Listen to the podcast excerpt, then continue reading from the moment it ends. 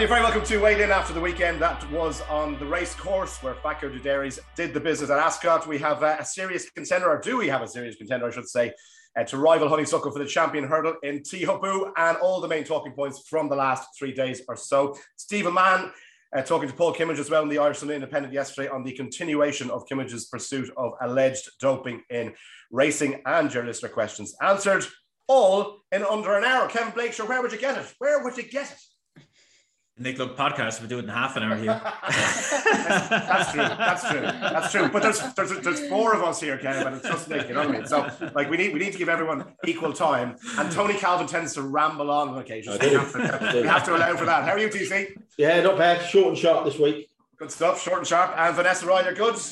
All good. Uh, but before we get into the racing, I do want to tell you about our Betfred Cheltenham offer. So grow your roar for Cheltenham with a 30 round free bet pot. You bet £20 on horse racing in a week on the sportsbook or the exchange, either one, to add £10 to your Cheltenham free bet pot. You might remember we did something uh, similar this time last year. So it's all about growing your balance uh, for the Cheltenham Festival. Terms and conditions uh, apply. So bet, you bet £20 on a horse um, in racing in a week, you get £10 for a free bet pot and so on towards the rest of the festival. The free bet will be credited on the 14th of March, just in time for your roar at Cheltenham and the very best of luck. I'll remind you again uh, of that before the end of the show. Let's kick off with um, Fakir D'Oudairies, Kev, if you don't mind, um, because um, it was obviously a complete slog. Lost in translation, ran an absolute crack as I said he would. three yards. Um, so I'm never ever backing or tipping that horse again for the rest of my life. But like credit to the winner, he came out toughest of the tough that did finish. Yeah, sure, it was great. Um, I, I, was a bit worried about him early on, to be honest. I, I didn't feel he was in a great rhythm early on, and he ended up kind of dropping back to the rear, but he he, he came alive from halfway there, um, and he got the job done. And, and, look, like we talked about in the preview, like I, like I don't. He's won three grade ones now. Like I don't think he's a tip top grade one horse, but um, this was a great opportunity for him, and it certainly helped that um, the likes of San Calvados and Dashel Drasher and Lost in Translation uh, and Mr. Fisher like ran miles below themselves. You know, that certainly helped. Um, and he was still probably, you know, I didn't have a whole lot in hand the line. So look, job done. Grade one win in the bag for him um, you know, open grade one with a horse like him is, is a great achievement. Um, yeah. And yeah, onwards he goes. And sure, look, at, time will tell if he goes to Cheltenham. Um, be decided a bit closer to the time. Wouldn't be a shock to me if he skipped and was went to Aintree fresh, but um, that'll be for, for JP and Frank to decide. Yeah, seven to one for the Ryanair now. If you fancied him for that, um, TC was a tough race to watch, though, wasn't it? It was a right out slog. Not as uh, not as bad as some of the races at the weekend. Um, mm. no, I, I don't think you can't rate it that highly. It probably wasn't one of his best performances, was it? I mean, two for gold for all he was improving, went in there for a pretty lowly rate, rally rating, 154, if memory serves. And the one in third, Fanny and Destraval, who I who I fancied and ended up backing each way when it hit fade to two. Didn't jump a didn't jump a fence really stickily, ran no kind of race really, and that you know another hundred yards that might have finished second. So mm. I don't think it's um, I don't think it's a great as grade one, and I certainly don't think it was the best performance um, uh, from the winners in his career. But I, I, think it's the kind of performance in that kind of ground that would have taken something out of him. So, like in common with all the horses that, that ran lungbusters at, at the weekend, I suspect that might have left its mark, and maybe Aintree rather than Cheltenham is, is the way they'll play it. But yeah, to be decided he's not a certainty to go to, to Cheltenham Festival. We know uh, Vanessa and Melon also ran at, at Gowran Park and, and and did what he had to do. He's 12s now for the rider, and I guess when you won, a boy, Melon. yeah. He finally got there. My God, that horse's confidence must be through the floor after all the beatings he's been oh. But like in terms of the Ryanair picture, Vanessa, if you're looking for an alternative to Allaho, which I don't think many people will be, to be honest, are either Fakir or Melon appeal to you? Uh, in short, no. I don't okay. think Fakir will go there really. Obviously, they've got a very good race planner, and I presume that he'll use his head. And yeah, Frank, Frank Berry. oh no, I definitely, I definitely didn't mean you, Kevin. Don't worry about that. uh, JP no. tells Frank. Frank tells Joseph. Joseph tells Kevin. Yeah, yeah, exactly, about right. Yeah. he's a glorified sec- he's a glorified secretary. In other it words, tells you loads about Kevin's ego that he immediately thought that was him. Two sugars, Kev. Two sugars. Me, me. A compliment that must be aimed at me. Got some filing. We've got some, we've got some filing, filing at the back that hasn't been done in the last five years, Kev. Would you just um, Well, step up, Kev. Step up. Sorry. Uh, no, basically neither of those appeal to me at all for the Ryanair. To be honest with you, Yeah. disappointments in behind as Kevin has listed, and all notes taken. Re what Tony's just said. I do expect Backett to go to Aintree and Melon. Great to see him back in the winners' enclosure, but do I think he's going to get anywhere near the winners' enclosure at Cheltenham? No, if he goes, and I don't even know if he will go. So all in all, a bit meh from me. yeah, a bit meh. I I, suppose. I've actually, I've actually, I did actually bet Melon 14s, and I want to know bet for the Ryanair after the weekend. Did you? Yeah. Okay. Yeah, There's- yeah. Like I say, you've got the second favourite in there, St Calvados, bleeding um, in the Betfair Ascot Chase. So is he going to go there? Probably not. You have a look at that race, maybe Janidil. It's not a lot of depth to the race. And Melon turns up, and obviously, given his given his Cheltenham record and his and his runs early in the season, um, I think it's hard to see him finishing out the frame if he goes down that road. If he goes down that road, but that's what you got. No one to know about the sportsbook for. Yeah, 14 to 1 is not bad at all, I have to say. Um, the champion hurdle picture, then, um, you know, did we see, Vanessa, something that would interest you in challenging Honeysuckle at the top of the market, either from Adagio or from uh, Teahupoo for Gordon Elliott, who also ran uh, at Gowran Park on Saturday and run won pretty nicely. He's been a really progressive horse over the last few months or so. But either of those in the frame for you? Uh, both of them really add add to the champion hurdle picture, definitely. Um, and we needed something to add to it. I'm not saying it's, it's still not the most exciting race in the history of the world with Honeysuckle up at the top of the market and you know set to dominate as she should really. But Teahupoo is still a complete unknown, and that race was interesting. You know, it looked to be a muddling pace with a variety of sort of quirky leaders up front for most of the race. And I think his jumping could have been slicker. I think there's still work to be done there. Um, but it's the manner in which he picked up from the home bend to the line really and the way he put the bed the race to bed so quickly and that sort of turn of speed he showed in ground which I don't think will be his ideal. He's he's actually a very nice mover. I think he'll really appreciate a bit better ground and a more strongly run and even run race in a champion hurdle. You know he's beaten a horse that doesn't even have a champion hurdle entry and the horse back in third didn't seem to run his Quilixios didn't run his sort of race and he's No. already thumped him three times. So it is what it is, but the manner in which he did it was nice, and he definitely adds something on better ground. True run race definitely adds something to the champion hurdle. And for Adagio, I thought he ran an absolute blinder. I was delighted to see him run that sort of race behind Goshen. Goshen's a hard fit horse who's, um, you know, going right-handed at a track like that over two miles has got loads of talent and ability. And yes, we crab him for going what he does left-handed a lot of the time and how he can run occasionally. But when he's on a going day like that, Goshen's a bloody good horse. And Adagio off a long break, still relatively young, still taking steps forward in his career. I'm, you know, he again definitely adds something to the champion hurdle picture. So I think that really added a bit of salt and pepper to the mix. listening to Jamie Moore speak after uh, Goshen won uh, TC, I, I do feel a bit bad that I, I, you know, I've took the piss out of this horse relentlessly for the last year or so um, because they obviously absolutely adore him. They adore him. Yeah, but you've got to remember there was a, that brilliant um, interview with uh, Matt Chapman and Jamie Moore after. I'd the love horse, that. The horse, the horse took the piss out of him at Lingfield when Yeah, he was clearly the best horse of the race by 20 lengths, but he just Yeah. he just made his life an absolute misery. So you know, I think I think you're justified. You know, if you'd have asked Jamie Moore if he's if your comments were bang on the mark after that, he would have said yeah, hundred percent, and then some. So um, I, I- yeah, I think you, you're right. We all know the horse now that probably never go left-handed again. But then again, I think I, I heard Gary uh, on the TV yesterday saying, "Oh, they might give it one more chance at Aintree." oh, but but you know who knows um but Wow. yeah i um i don't know what to make of that Teahupoo race i mean if you said if you said a couple of months ago that an 11 leg beating of Darasso of levels would make you third favourite the champion hurdle, you'd have laughed at him. But Darasso's come forward a bit since then. Um, yeah, I mean he's he's obviously he's obviously into about 10 to 1 now. He's, he's more than justified, but I think if there was a if there was a Cheltenham Festival winner come out of that race, it was a tide turns in fourth. I, mean, I don't know what market's going to get from the boob. But I mean, uh, mean, uh, was there a stewards, stewards report into that that running and riding of that horse? Uh, I, I check actually. It did. Uh, it did certainly catch my eye as well. Jesus, Yeah. I mean, no, no wonder why he went into as short as fives. You know, all, all the handicap merchants were out the weights and entries. I mean, they all got stuck in, didn't they? But I mean, it's not out the realms of possibility. The handicap will refuse to give him a mark after that, is it? Oh, dearie me, eye catcher or what? Um, yeah, I, I, I, I said Teahupoo.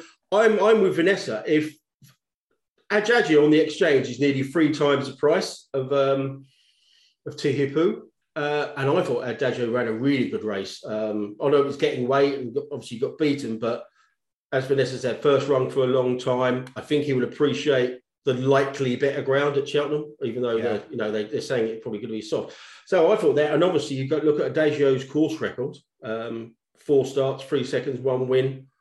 Um, yeah, my, I, if you ask me to have a bet now each way or without the favourite markets, um, Teahupoo or Adagio, I would be in V's camp and Adagio. Yeah, ironically, TC, the, the, the IHRB website was moving very slowly for me there, but I did get there at the end, and there was there was no uh, running report there. Uh, it, it, was a good one, wasn't it? It was it was quite a promising one actually. Mm. one of those you'd love. Uh, you, would love to have to be able to tap into the rider's thoughts there throughout yeah. that race, especially coming down to the second last. But uh, but there you go. Made maybe, a noise. Maybe, maybe, maybe we're being too. Might made a noise.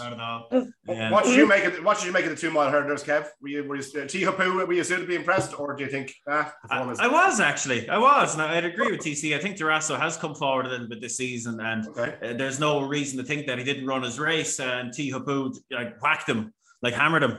Um, you know.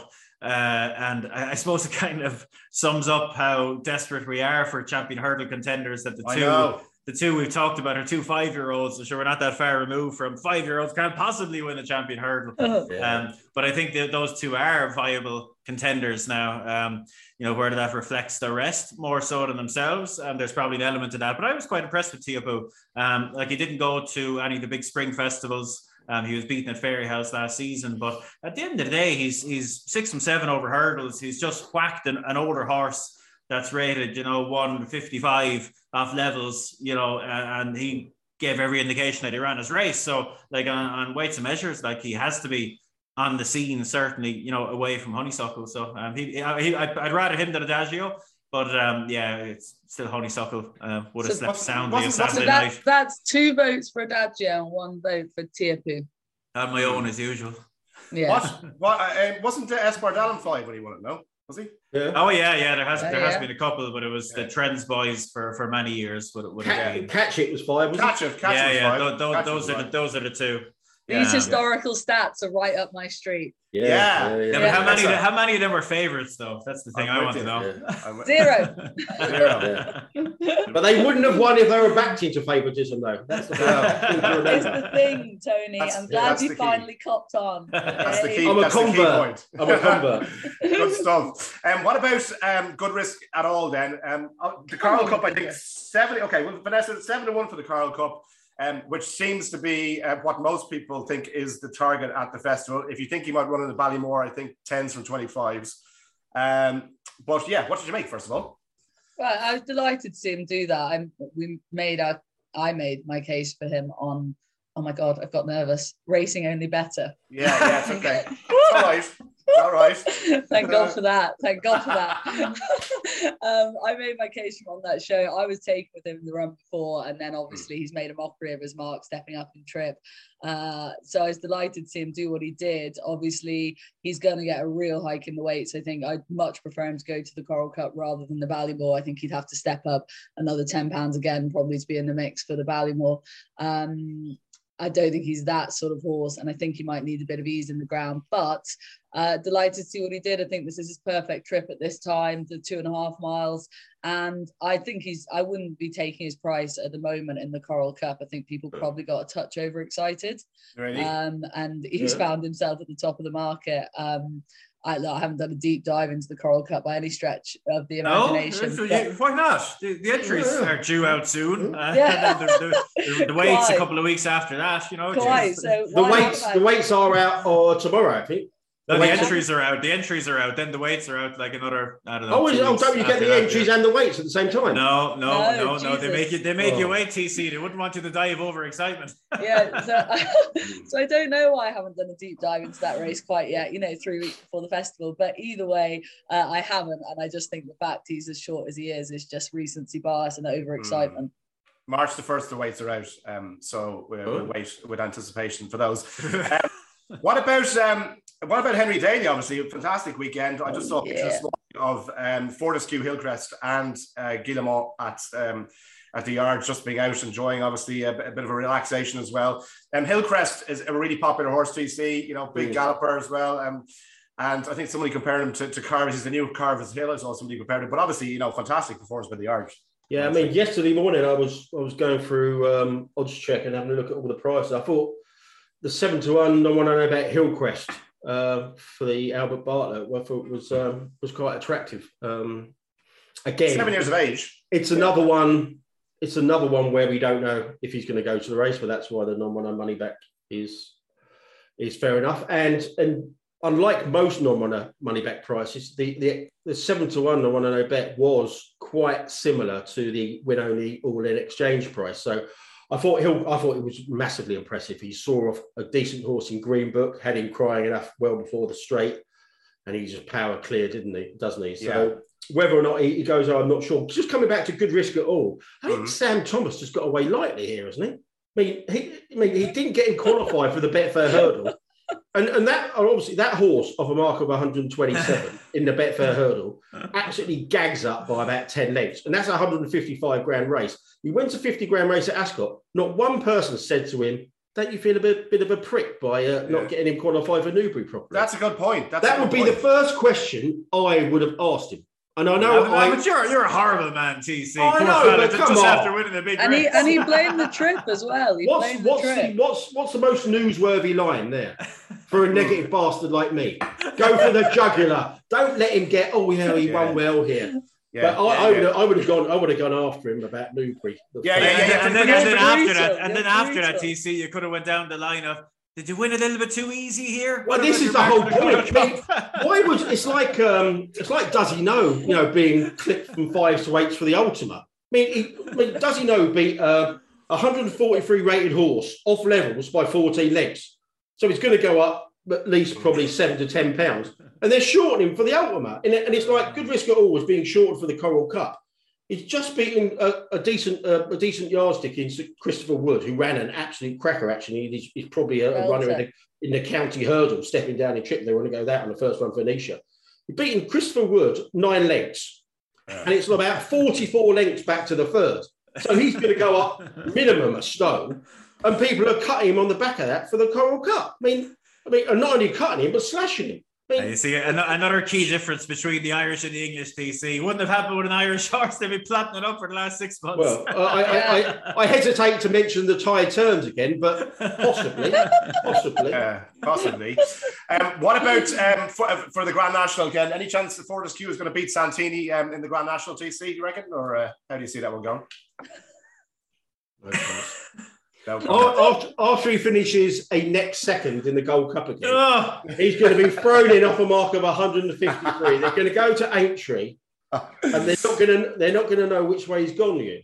Mainly because he'll probably be at the back of the TV before Yeah. charging on late. come eight. on, the teeny. No, I, I, I, I put him up at 50s because I do think it's tailor made for it.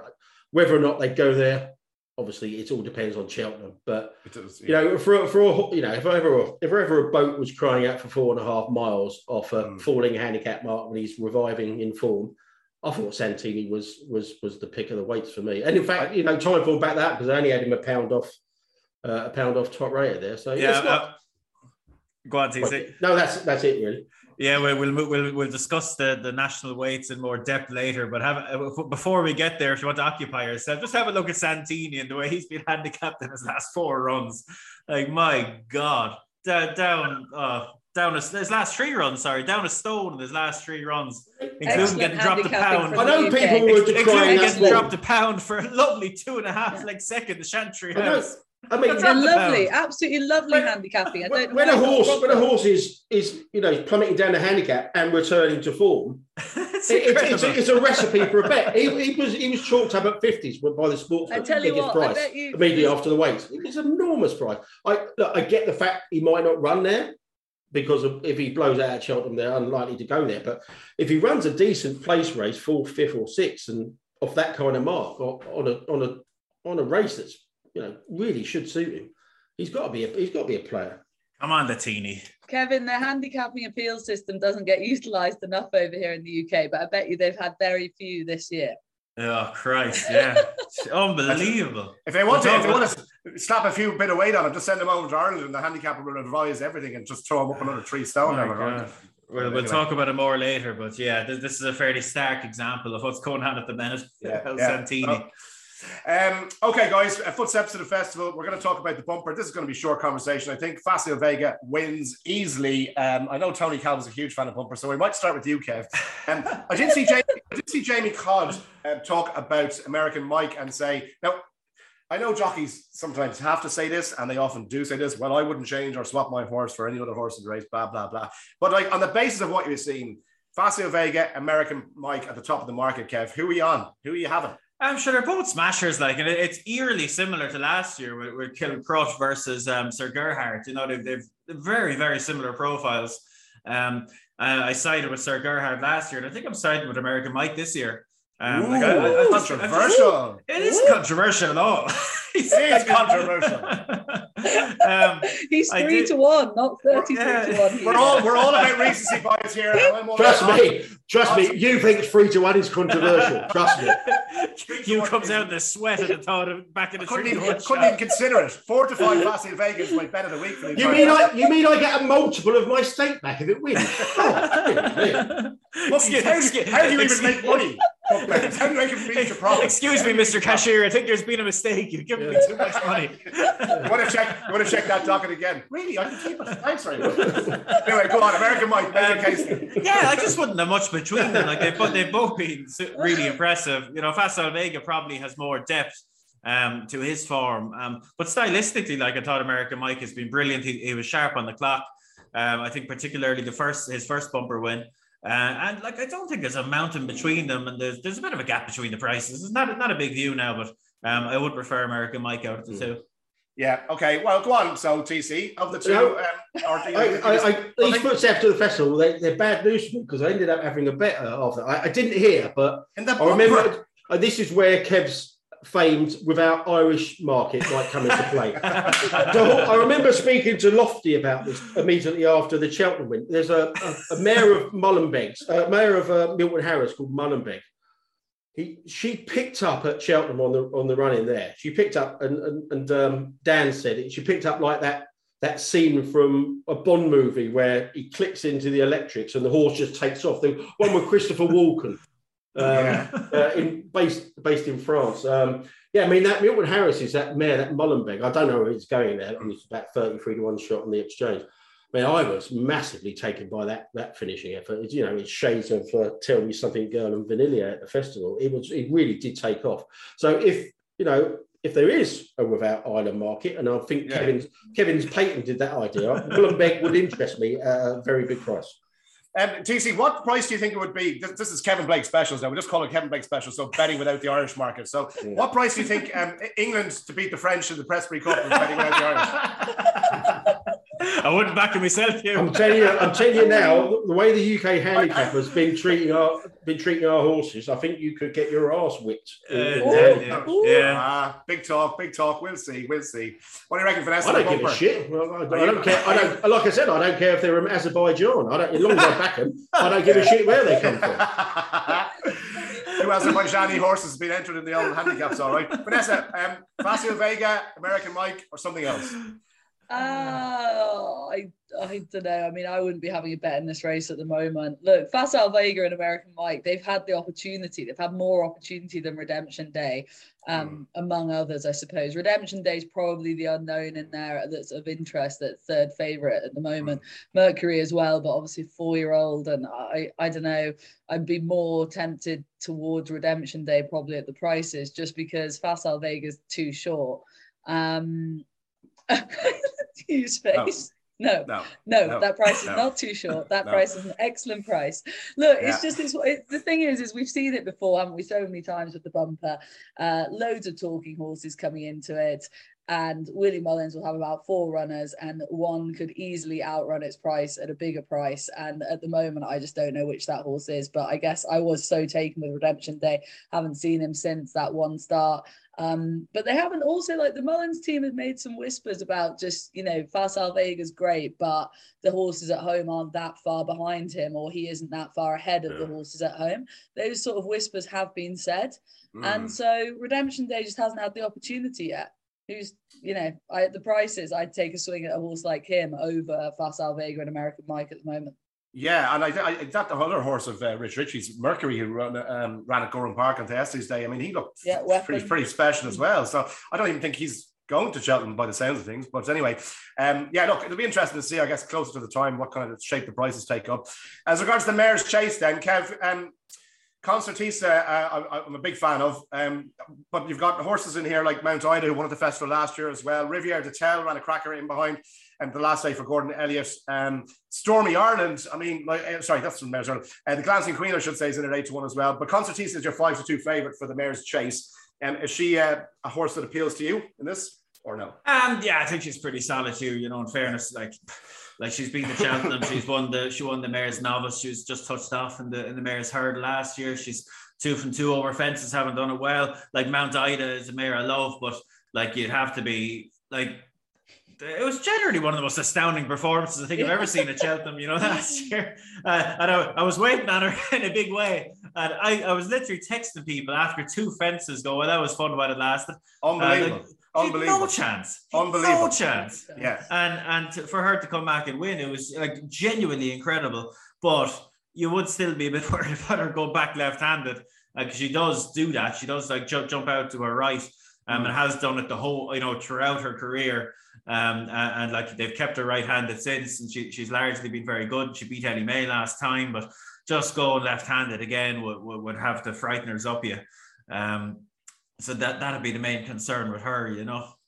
Mm. Yeah, and what about you, Vanessa, in terms of the mares' chase? She's also obviously entered in the mares' hurdle and seven to two concertista. So I don't know whichever you think she's going to go for. But um, is there something that appeals of the mares in the chase, Vanessa, for you at this stage? Um, relatively tempted by Elimay. Obviously, just touched touched off in the race last year. Um, comes after that good performance, having had the cheekpieces added. I think they'll keep cheekpieces on her. Um, it's kind of been well covered about Willie Mullins using headgear and a few more bits and pieces of equipment in more recent times, and this seemed to benefit her. Um, it was good to see her back on track the last time we saw her. I like I said, I think she probably comes in in similar form into this race in similar form to that that she was in this time last year when she was sent off the six to four favourite. Uh, with the cheekpieces eking out a bit of improvement, maybe her.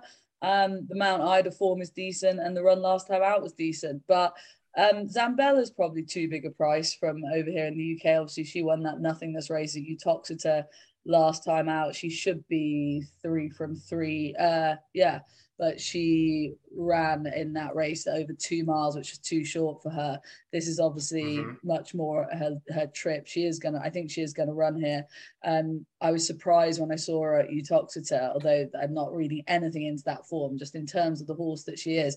In my head, I had her as quite a small individual. It was probably the finished article, but then when I saw her in the paddock before and after, she's definitely not. She's only a seven-year-old. She's a touch younger than a few in here. She probably still has a mm. fraction of improvement in her. She's been caught out at this slightly higher level before. But I just wondered if she's coming into this race in excellent form now. They've targeted it, it's her ideal trip. Ground maybe a touch of a concern. Does she need it on the softer side? Maybe. She's a big enough price that I'd have an each way bet on her. Okay, very good. Um, I, I, one thousand to one, by the way, um, Mount Ida traded last year when she was in running. I, I was on her for that race as well, Kevin. I just nearly tore up my docket in frustration, but it was unbelievable. You have a bet though, Tony Calvin, the Mares' Chase. Yes. Um, again, Vanessa's stolen my thunder. Um, oh, sorry. I, have uh, I've had a bet. I've had a bet on it. I've had a bet on her, and she's still top price 14s no one money back, and that this is, is Zambella. Uh, Go on, Tony. That is Zambella at fourteen. You'll make that, a much better case that, that, Zambella at fourteen to one. Now, uh, I don't sleep, and I did start looking at this race at four o'clock at Sunday morning. Trust me, I, I did. Uh, I, obviously, we got the running order. So I, I, went back and had a look, and I in the race last year, I didn't realise how well she was going. Now she jumped a bit stickling till then, but she was yeah. still going quite well on the inner, and before you know crumbling two out. And I think she would have played a, a, a, role. I think she would have played a role there. So I, I and think, her jumping is better this season, I think, Tony. Yeah, I think yeah. she's Uh, got like I much said, it sharper was- with her jumping. But yeah, I mean, if you go back and have a look at that race, I think she was 28 to 1. She was training at 5.2 when she went down there. That gives you some idea, some indication of how well she's going. Uh, and this season, I've been very impressed by her. Um, that they've they decided the best way to um, target a season is having lots of space between races. So they, even though it's over two miles, they beat themselves up and coming out um, so soon when she got beaten there. She was, you know, impressive last time. Um, she was really impressive when beating Annie Mc at, uh, at Aintree as well. Um, what's that guy from ITV who loves Annie Mc? Uh, Chris Uh, Hughes. Chris Oh yeah, yeah. Chris I, Hughes. I bet he was crying after that defeat as well. No, I, I, I think she's really. Uh, I think she's. I think she's really. I think she's massively overpriced. I, know you know all the Irish got all the best horses, but forty to one's big.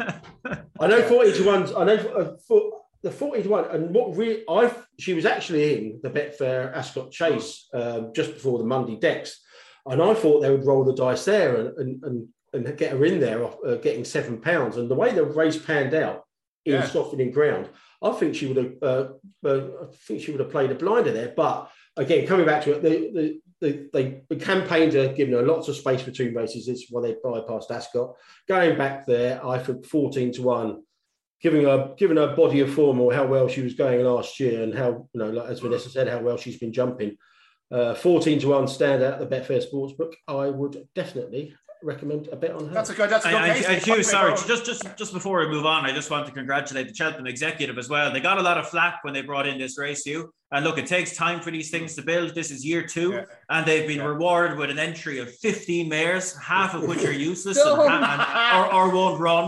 Um, Yeah. So this is a wonderful addition, I- and I can't addition. wait for the fifth day of the Cheltenham Festival Oh, Snooker it's gonna- contest. it's gonna for even better. It's going to be And- Kevin, great. you misery. You're a misery, Kevin. TC is Oi, outlined oi, oi, oi. None of that there you negativity, Hugh. I, you're treading on my turf there. Yeah, Yeah, they, exactly. they, could, they, they could have used their brains and made this a handicap, and they might have got a half decent field of mares for. But there we go. yeah, but there you go. So Just Vanessa and every Tony. episode, Kevin, bang in there. Like a dog Yeah. with a bone. Just call I it tell you what, I tell- image. I tell you what would really set him off if they if they um, if they went down this route with Riviere D'Etel and took away from the Arkle. That would really do his I back tell you. wouldn't it? Yeah, yeah. Spicy. Well, there you go. And Kevin and or sorry, I should say Tony and Vanessa said a very good case there in the mare's chase. And if all the Irish horses drop dead, they might well have a good chance. And the mare's Walk hurdle, over at 14. Very- Come in. Very quickly, the mare's hurdle. Telmesomethinggirl. Three to one, obviously, course form from Cheltenham last year. Constantine is also entering this. You got Royal Kahala, Stormy Ireland for me. If she goes for this, I, I'm a huge fan of hers. Um, you know, Danny on board, maybe I don't know. He seems to get the best tune out of her. Um, but yeah, anyone, anyone have a, a strong opinion on the mare's hurdle before we move on? No, No, no. It's no. a no from me. no from me.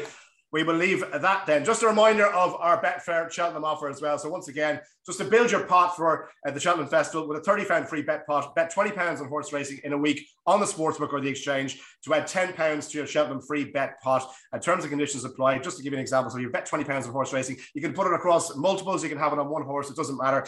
Um, on horse racing in a week, you get 10 pounds for your free bet pot, uh, building towards your 30 pound free bet pot for the Cheltenham Festival.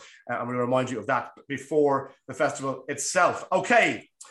We have a story to deal with in the Sunday Independent yesterday. I did mention, um, I did put it up yesterday for, for Tony and for Vanessa uh, to read, um, obviously because the Sunday Independent, the Irish Independent, not freely available in the UK. So you've all um, managed to read the story yourself. It's Paul Kimmage, uh, and he's talking to and interviewing uh, Stephen Mahon. So for those who don't know what Stephen Mahon is, he is uh, an Irish racehorse trainer, um, a kind of a failed jockey, if you like, took a race training, but he has been in the paper for all sorts of wrong reasons over the years, mostly to do with neglect, neglect and cruelty to uh, horses under his care. Um, he's been fined several times. He's currently serving a, a four-year ban reduced to three and a half years from 2021, the longest ever suspension of a training license in Ireland for a multitude of welfare and care shortcomings um, for horses in his care. He is an extremely uh, controversial character. Um, he has been talking to Paul Kimmage, and the issue that Paul Kimmage, which has been writing about for the last um, few months now, of alleged doping in horse racing, which all started with his interview with Jim Bolger going way back um, to last year. Kevin Blake, um, this is a, story that Paul Kimmage is not going away from. Um, he is producing the second part of this piece next week in the Irish Sunday Independent. But your general thoughts of what you read in the Sunday Independent yesterday, please. Um, yeah, I, I, found it a bit kind of curious in places. You, there was a big, big spread. Um, and look, I suppose uh, much like how we commented on, you know, Paul Kimmage's last series of articles, um, you just you finish it and you're kind of saying to yourself, right, what what did we get that's new in this? Did we get any new revelations? You know, we're, we're ultimately, and look, don't get me wrong, there was bits of interest in it, but ultimately we're, we're kind of 18 months into this saga since Jim Bolger first and went public with his concerns. And, you know, 18 months down the line, and we're still in the wheelhouse of Trainer X and John Doe, you know, something that uh, that, that, that, that an unnamed source said to Stephen Mahon, who in turn said it to Jim Bolger, who in turn went public with his concerns. You know, Chinese, eh, you know, I don't want to sound dismissive, but you know, it is ultimately Chinese whispers, and you know, you just like like we've all said on this issue for so so long. Like and, and you know, I'm kind of well established as a kind of a heavy critic of the IHRB, and I'd like to think I have a healthy skepticism when it comes to drugs in racing, but you know, we need more, we need something more solid than this. You know, don't we? You know, we, we all want cheats slung out of the game, found out and punished heavily, but I don't think this is progressing the thing. And it, it's just, you know, adding further fuel to gossip mongers and people. There, there is a cohort of people that love this Trainer X John Doe stuff because they can stick whatever name beside it that they want um, and, and, have a great little chit chat about it. But um, I, I, thought it was curious. Um, were you, you know, surprised? Were you, Kevin? Were you surprised as much as a lot of people were? In my sense of again um, getting reaction from people who've read this piece, that they, initially when they saw Stephen Mahon's face printed across the front page of the article, there was an awful lot of raised eyebrows. Um, that Paul Kimmage would be investing um, much time in somebody with a horrific record um, over the years of um, neglect and mistreatment of horses, going all the way back to 2007 and when he was ordered to pay that uh, 34,000 euro fine um, for horses under his care that had, and I don't want to upset people, but here, but had eaten their own tendons after being left untreated and unsupervised under his care. I mean, it really is, the details of that case are absolutely horrific and upsetting. And, and it doesn't stop there. 2018, four more horses under his care to the stage there that Stephen Mahon is not even allowed to own a, a dog. Does that take away from the credibility of the person that Paul Kimmage is talking to, in your view? Uh, well, I think a lot of people were taken aback that that's who he, he chose to spoke to because look, um, you know, a, a, witness doesn't have to be credible to tell you the truth. Um, you know, I suppose we have to qualify it as that, but you know, it does certainly reduce the the weight of what's being said. You know, because like in any court case, you know, the, the judge and the, you know will, will seek to establish the credibility of the of the witness. And um, when, when you come in with, with a track record that you've outlined there, it just doesn't have as much weight. And I suppose that what you have to, you know, what you have to also be clear on here is, you know, this isn't Stephen Mahon telling his story as such. It's it's Stephen Mahon passing on what an unnamed pal of Stephen Mahon has told him. Yeah. You know, and and we've spoken again, we've spoken about it before in the podcast. You know, racing is just horrendous for chit chat.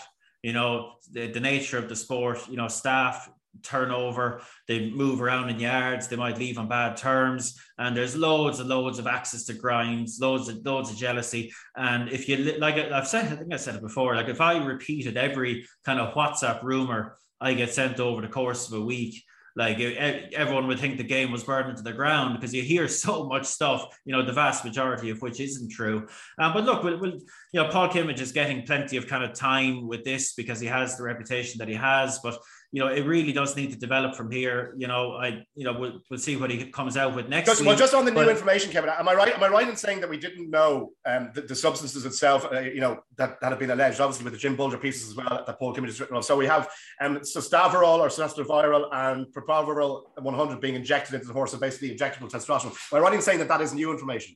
Um, well, sure, look, you anyone could go onto Google and type in banned substances and pull something off the off the internet if they yeah. wanted to. It doesn't mean yeah. it's it's it's the case.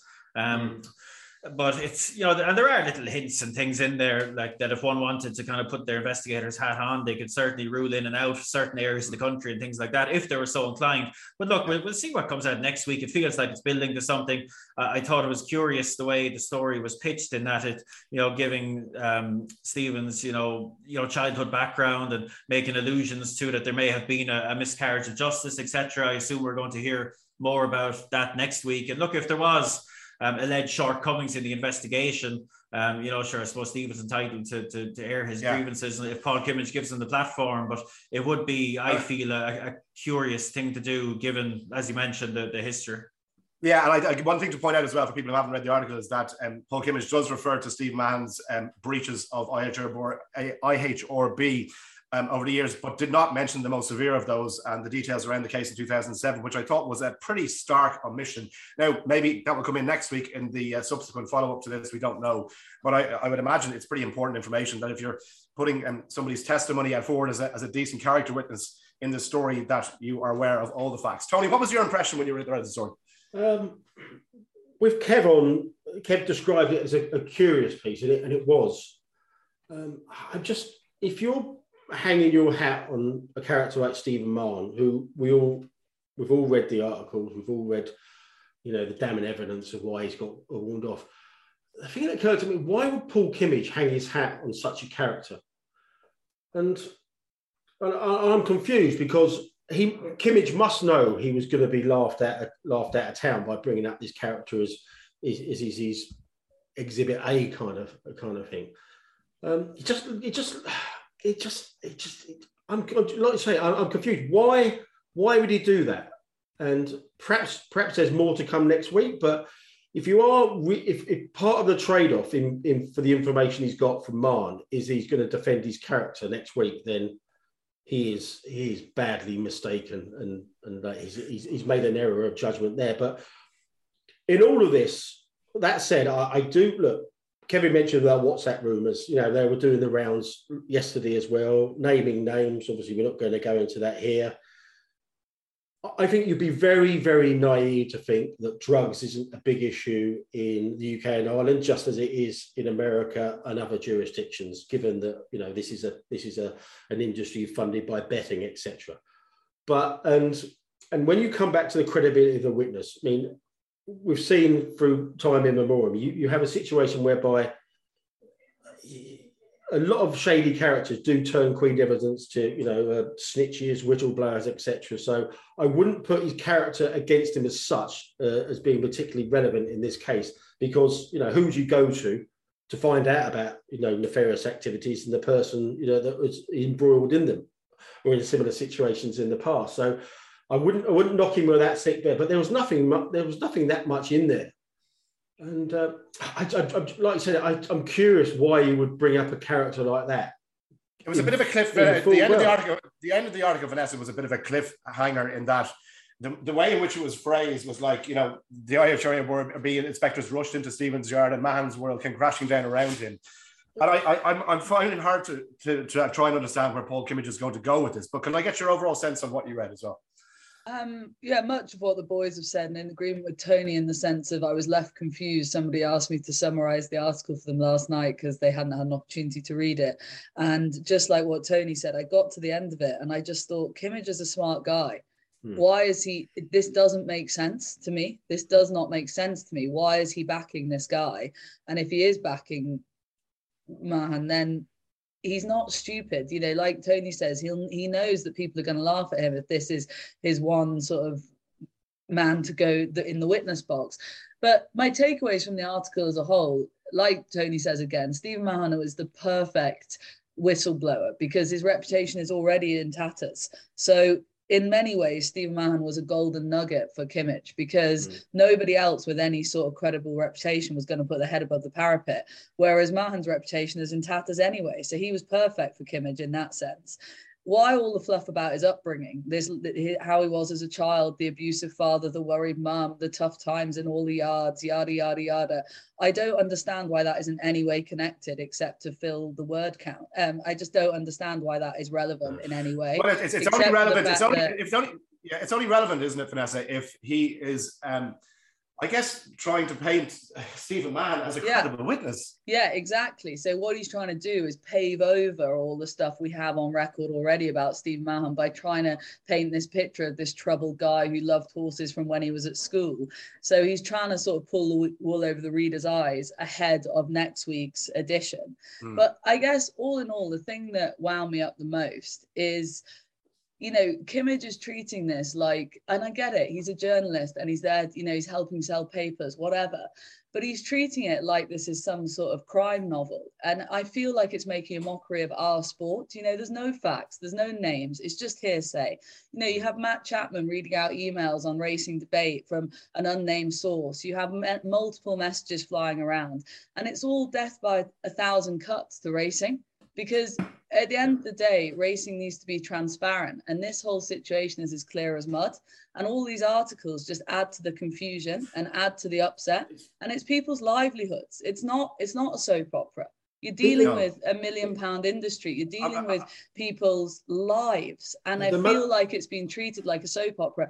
And I feel like this whole cliffhanger thing, even even the even the title of the piece and the front page, you know, Racing's Dirty Secret and this picture of Paul Kimmage with his arms crossed. You know, I feel like it's been treated like a soap opera and that's and why and it, at the end of the day it's a mount like Kimmage is like a dog with a bone with this. He's unwilling to drop it. It's a passion project of his. And is it more about his ego now than the actual story? Yeah, it's... and a picture of Stephen Mahon's mother as well, sitting in the home kitchen with two um, religious candles in front of her. All just trying to, for me, trying to paint a picture here that doesn't yeah. really stack. Well, that's up. that's the unsettling thing, isn't it? I mean, it just reads like there's a trade-off. I'll give you the information, but you go and fight my corner about why I should be reinstated as a, as a trainer. Should be should be mentioned as well, TC, that this this is a guy who has had four horses disqualified from racing for drugs offences of his own, and yet we haven't been well, certainly so far we haven't heard Again, nothing of that. All, all, I can all I can say is, I restate. Okay, I, I as a person, he's not credible. As a as a credible witness here, I can see it but I don't see the way the article has been positioned uh, uh, uh as, as, as, as, helping Kimmage's case whatsoever. It, it, detracts from it. it. I don't look, we're not going to have to see what happens next week. But what I can say, and I agree with Kevin on this, we, we, we disagree on a few things here. But what I, what I would say is, if Kimmage didn't have the background of Lance Armstrong and he wrote this in isolation, yeah. be thrown out. He would be laughed out of court. But, but what Vanessa said here is because he's not a stupid guy, because he's got a, a bit of grounding uh, in this area, that people are giving him the benefit of the doubt. But there is, look, I, I, do think racing is got a case to answer there, and I, like I said, it happens in every other single sport. So why why should racing be any different? I do think that it's a matter of maybe when, and if not if, a big story comes out. However, as far as it stands, this is weak as piss. It really is. Yeah from what we saw there. But it, and, and, like I, I could be wrong in, in my reading of it.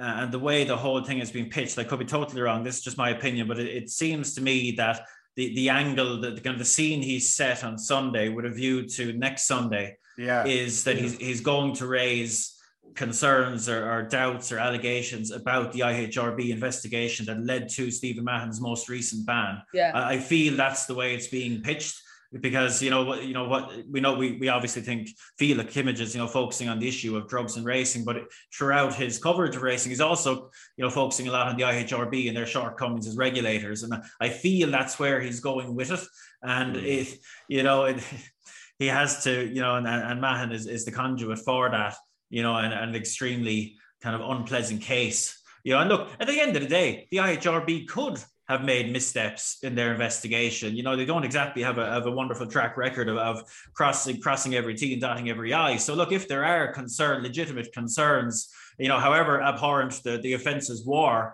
you know, if there are legitimate concerns, you know, they're entitled to get a hearing. So look, we'll see what happens next week. But I I don't know in the fullness of time now if, if, if all involved will look back and, and wonder was this the, the right way to go about doing what they're trying to do.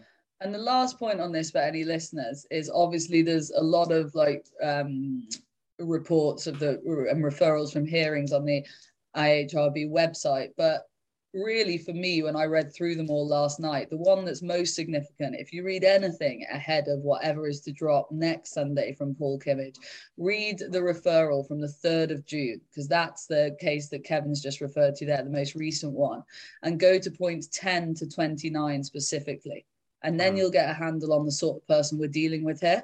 So you know, there's a lot of fluff around it. The drugs case in particular, you can kind of buy into the excuses that Mahon made. But go to the 3rd of June hearing, points 10 to 29. Take 10 minutes of your day, read that. Let, us let's just concentrate on the facts next week rather than the character. Yeah. Because Yeah. the character is unsavoury, but he could come out. It's, it's like the Dominic Cummings. Well, of- depending depending on what facts are presented, and, and if Yes, there, indeed exactly, there are facts, exactly. yeah, hundred percent. I, I, Okay, I, okay. sus- I, but I suspect there's good. I well, again, I could be totally wrong. I don't foresee, uh, uh, you know, further development on this trainer ex John Doe thing. You know, and that's what we want to hear about, really. Yeah. You know, because Yeah. this Yeah. is the thing that frustrates us all. Like again, to repeat it, like we we all want anyone that's Clean cheating sport. booted Yeah. out. You know, but but we're just not getting anywhere with all this. And like Vanessa says, we're, we're not getting anywhere. The only place we're getting is dragged through the mud as a sport.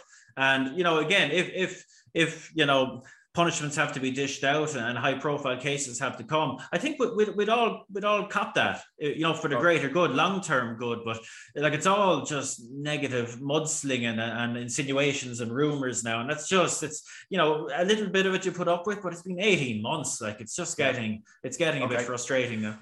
Wait, wait and see what comes up um, next week. Uh, thank you uh, all for that. Um, we do have listener questions to get through, and uh, just going to kick off with some from the weekend. And we've covered a lot of these already. But uh, Jimmy Nolan says, "Can you rate Adagio's performance? Uh, didn't I don't know what to make of a champion hurdle potential or not. Well, uh, I think um, as you heard there, um, both TC and Vanessa were pretty impressed by his performance in behind Goshen. So um, hopefully that dealt with that. Jimmy Phil Malcolm says, "And the past month has seen tremendous weight carrying performances from Royal Pagaille, Brave Man's Game, and Bristol De Mai. Does this mean we can hope for a shift in policy with trainers once again regularly take tackling handicaps with top class horses? If you're Kevin Blake, you're hoping so. You've been bashing this drum for a while, and um, hopefully it does. But um, I guess uh, we wait and see. Um, David Brown says, "Why does Goshen not get? Um, why does Goshen, get such a hard time from pundits? Yesterday it was that you can't trust him and the likes. Look at his record. If he goes the right way around, he runs his race nearly every single time he tries his heart out. I wouldn't mind owning him." As opposed to road like him, that's fair enough. Dude, And, that's a um, syndrome. There, there, there's, there should be a name on that. Like if a horse fails at the Cheltenham Festival when there's expectations, that will follow them around for a long time unless Yeah, they go yeah. and even, even like Hurricane Fly. I think his first defeat in the champion hurdle ruined him with the public for a long time, even though he went Yeah. back over and won a couple. I tell you You what, know, yeah. Long you what, they- memories. They, can win as well and still uh, uh, still uh, diminish their reputation. Remember Might Bite? Oh Christ! yeah, yeah. yeah. a- He, he actually fought back and won the race, and he's still got Yeah. pelters. yeah. Yeah, absolutely. I know. What a, what a absolutely. game!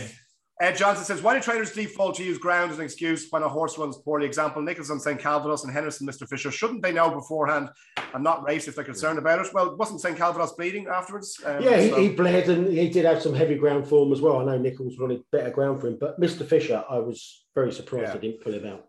Okay, Racing Tips and Guinness Sip says uh, to resurrect a previous question of mine discussed on the show following yesterday. How much more patiently must waiting patiently wait?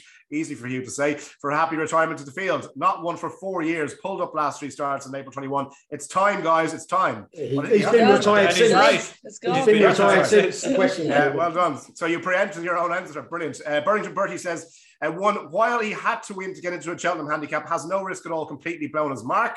And Good two, risk uh, been done to death, so maybe not worth revising, but another week, another gaggle of poor small field grade races. Yeah, we're not going to do that again, Bertie. Oh, yeah, he was in a tricky position because he was off by one two seven, which is kind of too low to get in. Yeah. But like if you if you, I think one thirty got in last year, but but the, the bottom weights are likely to be lower this, or sorry, higher this season, I suspect. So you might want to be kind of one thirty three, four, five. So you're in a you're in a tricky spot. You have to win. But you can't win too easily, so it's it's it's, it's difficult in fairness, especially when all your opposition fall out the back of the telly. Conor Mahan says heavy ground in Haydock seems to require a reading all of its own, despite the eventual ease. Hillcrest won. Do you think this close to the festival it'll leave a mark? Personally, I believe there's a heavy ground Haydock bounce factor. Yeah, I was I was a bit worried about that having when I watched the replay back. I know he won really easily, so at first glance you're like, no, no, he'll be fine, he'll be fine. Mm. But the way in which Greenbrook folded, the way in such a fashion, and the only horse to come out the pack got within a good Mm. like it was a good distance back to the second. Mm. I know he pulled up and he looked fine, but I definitely he's a big raw horse, and I know he's a seven year old, but it would be a factor I think for me. Yeah, and he, Okay. and he did and he post a very, very good time there, so it must have taken something out of him. It must have Yeah. done, yeah. Yeah, it has to. Um, Michael Kennedy says Gowran free to the rafters, free entrance discuss. Well, brilliant, isn't it? I mean, that's great when it happens. I mean, Yeah. Happy, courses obviously happy afford to do days. They've got um, the rescheduled meeting tomorrow. They've got that free uh, free entrance as well. brilliant. Yeah, uh, Gordon's a great track. In fairness, they do they do a very good job there, a particularly good job, I think. Um, it's great, great to see him getting rewarded. Is that in? Is that in? Is that in the van, Tony? Is it the van? Uh, I, I, I, deliberately, I deliberately didn't mention the racetrack because I, I don't know, I, you, I don't know how to bloody did. say it, do I? I know you do, Navan. Gowran. I tell you what, that Gowran Clark, of course, he was milking it on Twitter the other day. When he like said, "Oh, there's another tree that's fallen down." And, yeah, yeah, it's, yeah, oh, it's windy. Oh, it's windy. Um, yeah, all right, we haven't spoken fella. about Tiger Roll and um, the O'Learys um, um, over the last week, which obviously was big news. Slabber says, "Why is it okay for national weights to be released more than six weeks prior to the race?" And horses down the handicap. Example, Fortescue 67 does not have his rating adjusted for a win to definitely get a run. Is this fair when looking at how the system works for all other races? But on the wider scope as well, um, what are our views on Tiger Roll not running? Is it the death of the Grand National? Tony Callum thinks nobody's going to watch it because Tiger Roll's not there. Barry Hearn, Jesus Christ, man. Oh, it'd be like Wimbledon without Federer and all that crap. Oh, we need more personalities in the sport, whether two legged or four legged. Yeah, let's just invent them, shall we? Yeah, yeah. I, I, do, I do, I do agree with him, mine. On, yeah, you can't invent a personality, can you? But you can encourage people to be themselves. Like we talked about it before. Like there's some brilliant characters in racing, and you put a yeah. you put a camera in front of them, and all of a sudden they become yes sir, no sir. We, we, we, if you encourage Oisin Murphy to be himself, it'd be, it'd be failing every yeah, test every single day. Speaking of cameras in front of people, Oisin Murphy has uh, signed up for one of these uh, fly on the wall documentaries as well. This is part of his, um, you know, cathartic, you know, rehabilitation process. Kev, is he going to come back and the public are going to embrace him till their bosom once again? But I think the documentary actually covers a lot of the. Uh, was it last season? You know, yeah, so was, yeah. it'd be fascinating yeah. to see kind of how warts and all it is. But um, sure, look, Oisin's in the news. His hearing is tomorrow. His his delayed hearing. And um, I should look, we discussed it at the time. Like it's going to be, I, I, he was on a podcast, actually, a non racing podcast there about a month ago. I only listened to it the other day, you know, and he seemed quite resigned to the fact that he was going to be off the track for, for a long time. You know, he was completely wasn't entertaining the notion that he'd be in a position to defend his mm. champion jockey title. Um, and sure, look, we discussed it at the time. I wrote about it at the time. Got, got the most odd volley of abuse from Oisin Murphy fans for for simply uh, laying out, you know, the charges faced and the potential punishments. Um, and sure, look, when you read it, unless they they take a, an extremely uh, sympathetic view of all that's happened, you know, it'd be remarkable if he didn't get six months and he could yeah. potentially get it'll be backdated mm-hmm. to the beginning of December, um, but okay. he, he could potentially get a lot more. So we'll see how it pans out. You know, look as has been mentioned again, and the, the critics love to love to ignore it. You know, we all ultimately want the best for Oisin Murphy and hope that he, he sorts out the uh, the issues that he clearly has and, and gets back mm-hmm. into being champion jockey for you know and ride riding at the top level for decades to come. But he, he does need to make some changes. Clearly. Hashtag Bleg hates Murphy. Okay, Daniel Hodge with the national weights now out. Um, are there any that you talk got a nice stadium mark, or is it early fans for the race? Well, obviously, that the boat got a decent mark. So Santini for him. Stuart Atkinson says, mentioned it the other day, is it time the Grand National just use the actual handicap system rather than having their own handicaps? I know that's half the drama. Half the drama is uh, it, It's a funny thing though, Hugh. I'm writing about it am I at the races column this week for their crack. So I, lo- I love winding people up about handicap marks. But I actually, for all that O'Leary's response, like some of the things he said, like were completely kind of way over the top and, you know, insulting, personally insulting Martin Greenwood was really out of line. I actually think they have an argument on his mark for sure. Like I, I really think they do. Um, well, like if you, if, you if, if, you don't like his mark, run him over fences, and the handicapper can then look. Well, they no. did. They ran, they ran him twice over fences, and he, he couldn't raise a gallop. Um, like people were saying, he should have run on the beach, or maybe he could have, but like mm. in the wider context of how older horse, how aggressive the older horses are being dropped. Um, you know, this year, you know, a five pound drop you know, he hasn't won. It was three years ago that he won the race. He's a 12 year old. You know, he, yeah, he's, he's, he's, he's, run one race of note in the last three years, really. Uh, and like, there's, there's two other points I'd make. Like, I, I'm really uncomfortable with the emphasis they put on cross country for him. You know, yeah. when, when, coming up with handicap marks for the likes of him and Easysland, like cross country races, with the greatest respect to everyone, like they're for pensioners and misfits and quirk bags. Hey, you know, hey, like they're. Hey like they're, they're not what you describe as solid pieces of form compared with you know um, conventional handicap chases and graded chases yet okay. the last three winners of it have been given ratings of 167 after winning it you know I'm, I'm just not comfortable with that at all yeah. and I'm also Wait not comfortable with, finished, with, with Huh? Wait me up when you finish. yeah, and last one, I'm not comfortable with this age factor as well. Like maybe, maybe 10 years ago when the fences were actually different, uh, you know, really different to what they jump all the time. But now, since they changed the fences, Like I don't think it's that far removed from a from a typical you know marathon handicap chase. So okay, you know, given Minella Times fifteen pounds for winning the national. Like that's that. I, I thought they had an even bigger case than Tiger Roll did, yeah. and, and, Henry yeah. did mention it, but uh, I thought that was vi- violent treatment. RIP the Irish chances of entry. Right, Mini 1602 says it is acceptable in 2022 that any yard is given notification of a stable inspection by authorities. Um, I, I yeah, I, I, think that relates to the Kimmage article, uh, and I think yeah. that's that's mistaken. Uh, it wasn't the case. Uh, my reading of it, it wasn't the case that the yard was kind of given notice that an inspection was coming. There was a pre-arranged inspection because there was some yeah. sort of change of address of the trainer um, or the pre-trainer, because um, you know pre-trainers can be linked to a trainer's license now um, hmm. to to allow ease of movement of horses. And if one of those pre-training yards moved the dress, which is what it sounds like happened here, and the IHRB would go in to to inspect the premises, etc., to to make sure that everything's everything's in order. So again, if that's what the that's what the IHRB have said it was, um, mm. because I know like unannounced inspections are unannounced. Um, yeah. and they do they do tend to cause mayhem because it's obviously a, big, okay. a huge inconvenience for a trainer when the IHRB roll in and want to inspect um, and yeah. test dozens of horses.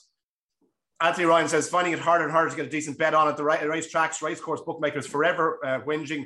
Uh, there's no business. All they want to do is feedback into the machine, and if not enough available on the machine, then the bet is declined. Uh, surely on course books must lay a certain figure. Just, Tony just, Calvin. Just very quickly, I'm assuming he might be referring to the Irish market because if you yeah. if you listen to like Simon Nott and Barry Piddington, uh, mm. uh, there's there's a lot more money in the in the English rings, and in fact, there's one firm going around taking their trousers, the on course bookmakers' trousers down at the moment. So um, yeah, yeah, I, I, don't know where he gets that from. Yeah. Okay. And last two questions then. Dave Parry says, and we'll get to, to, to, some more next week, and the ones we haven't got in. Dave Parry says, should we be worried about Nicky Henderson's yard form six winners from 38 in February? Should we be worried? It's no, February, lads. I don't Cheltenham's think we need to be worried. Yeah, calm down. Yeah. And Stephen Holmes says, How upset are you that the show wasn't nominated for Sports Podcast of the Year? I jest, no question. Just wanted to say how much I enjoy the podcast. I look forward to it accompanying me on my walk every Monday. Stephen, lovely one to finish up. We are absolutely devastated. I, I mean, devastated. I did ask the guy, I did ask the guy to send me a list uh, of the po- uh, nominated podcasts. Jesus Christ. Yeah, yeah good ones, eh? It yeah, just goes to show how, how toxic betting and yeah. racing related podcasts are. No but Stephen, we couldn't give a fiddlers to be quite honest with him. Thank you so much for the comments. Though. We do appreciate it. And my thanks to Tony Calvin, to Kevin Blake, and to Vanessa Royal. We are done. Uh, make sure you tune in to Racing Only Better uh, at the end of this week, where hopefully we can steer for next weekend. Gamble responsibly as always. Enjoy the week.